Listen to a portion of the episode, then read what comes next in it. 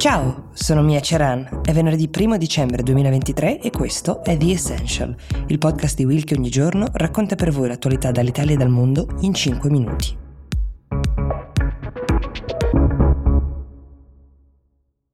Henry Kissinger, lo storico diplomatico ed ex segretario di Stato del Presidente degli Stati Uniti, è morto alla veneranda età di 100 anni. Kissinger è considerato senza dubbio il più influente segretario di Stato americano del secondo dopoguerra, capace di plasmare non solo la diplomazia internazionale, ma in generale la storia di buona parte del Novecento. Kissinger era un uomo molto acclamato e allo stesso tempo molto contestato, soprattutto per alcune scelte che riguardano il rispetto dei diritti umani, che ha quasi sempre messo in secondo piano rispetto agli interessi nazionali degli Stati Uniti.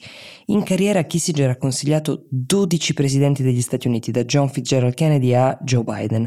Molte delle sue decisioni più significative le ha prese nel suo periodo di segretario di Stato dell'altrettanto controverso presidente Richard Nixon. Durante quel periodo Kissinger riuscì a negoziare in segreto il riavvicinamento di Stati Uniti e Cina comunista, culminato con l'incontro tra Nixon e il padre della Repubblica Popolare Cinese, Mao Zedong.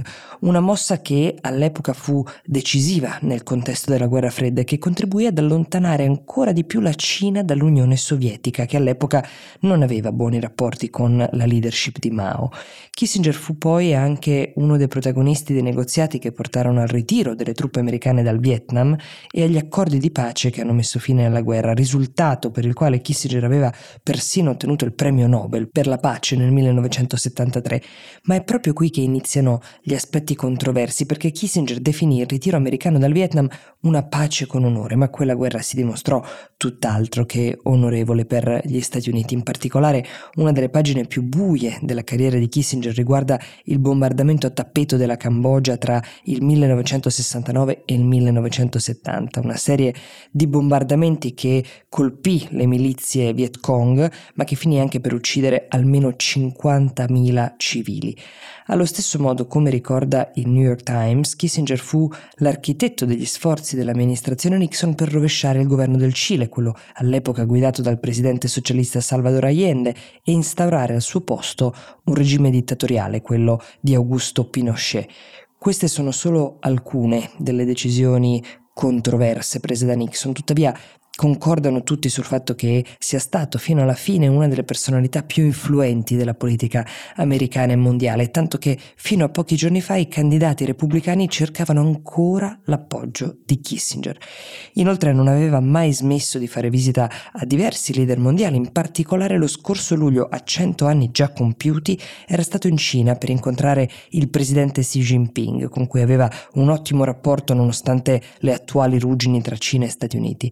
L'ultimo grande evento internazionale a cui Kissinger aveva assistito è stato lo scoppio della guerra tra Israele e Hamas, conflitto che in un certo senso riguarda anche la sua carriera, dato che fu proprio lui a persuadere l'Egitto a normalizzare i rapporti con Israele dopo la guerra dello Yom Kippur nel 1973. Il mese scorso Kissinger aveva commentato lo scoppio della guerra avvisando del pericolo di un allargamento regionale di questo conflitto che, seppure oggi sia in un momento di tregua, come sappiamo, sembra essere tutt'altro che terminato. Ecco, ieri è iniziata la COP28, conferenza delle Nazioni Unite, che ormai da 28 anni appunto coinvolge governi, aziende, attivisti con l'obiettivo di raggiungere degli accordi per contrastare i cambiamenti climatici. Quest'anno la conferenza, come vi abbiamo raccontato, si tiene a Dubai, negli Emirati Arabi Uniti, e secondo dei documenti ottenuti questa volta dal quotidiano britannico Guardian, le lobby dei produttori di carne cercheranno di giocare un ruolo chiave durante questo evento, presentando la carne come un alimento sostenibile e quasi necessario necessario per il nostro ecosistema, a differenza di quanto invece dimostrano diverse evidenze scientifiche. I documenti ottenuti e rivelati dal Guardian mostrano in modo dettagliato il piano della principale lobby dell'industria della carne, che si chiama Global Meat Alliance, per cercare di convincere i partecipanti della COP che la carne, dopo tutto, non è una grande minaccia per il futuro del mondo e che anzi porta dei benefici per l'ambiente e per la popolazione mondiale, tesi che, come vi dicevo, si scontra con il pensiero degli scienziati inquinanti di tutto il mondo. Come prima argomentazione, quale porta la Global Meat Alliance? Che mh, i produttori di carne si stiano orientando verso un'agricoltura più rispettosa delle emissioni di carbonio. In particolare il messaggio si focalizzerà sul fatto che secondo la lobby della carne il pascolo del bestiame può aiutare a mantenere i suoli sani, facendo sì che il terreno possa essere in grado di immagazzinare le emissioni inquinanti di carbonio.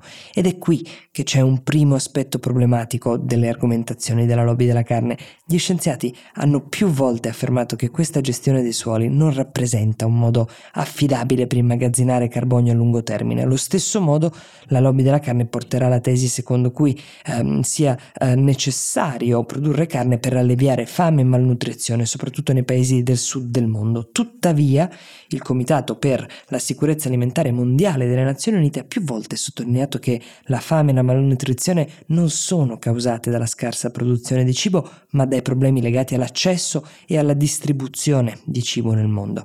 Basta pensare che noi europei mangiamo più del doppio della media globale e i livelli di consumo in Nord America e Australia sono ancora più alti. Ultimo aspetto sul quale la lobby della carne vuole puntare è il presunto miglioramento del settore riguardo alle emissioni di metano, uno dei più potenti gas clima alternanti. Anche questa tesi è confutata dalle evidenze scientifiche, dato che le emissioni derivanti dalla produzione di carne bovina a livello globale sono all'incirca uguali alle emissioni totali dell'India. Insomma, tutte le argomentazioni della lobby della carne sono state ampiamente confutate dalle evidenze scientifiche. Nonostante questo, molti governi che parteciperanno alla COP, in particolare i governi dei maggiori produttori come il Brasile e gli Stati Uniti, hanno un forte interesse economico nel sostenere la crescita dell'industria industria della carne. La presenza di questa lobby potrebbe quindi finire per minare la solidità dei colloqui e anche degli eventuali accordi che verranno siglati dai governi riguardo agli impegni climatici.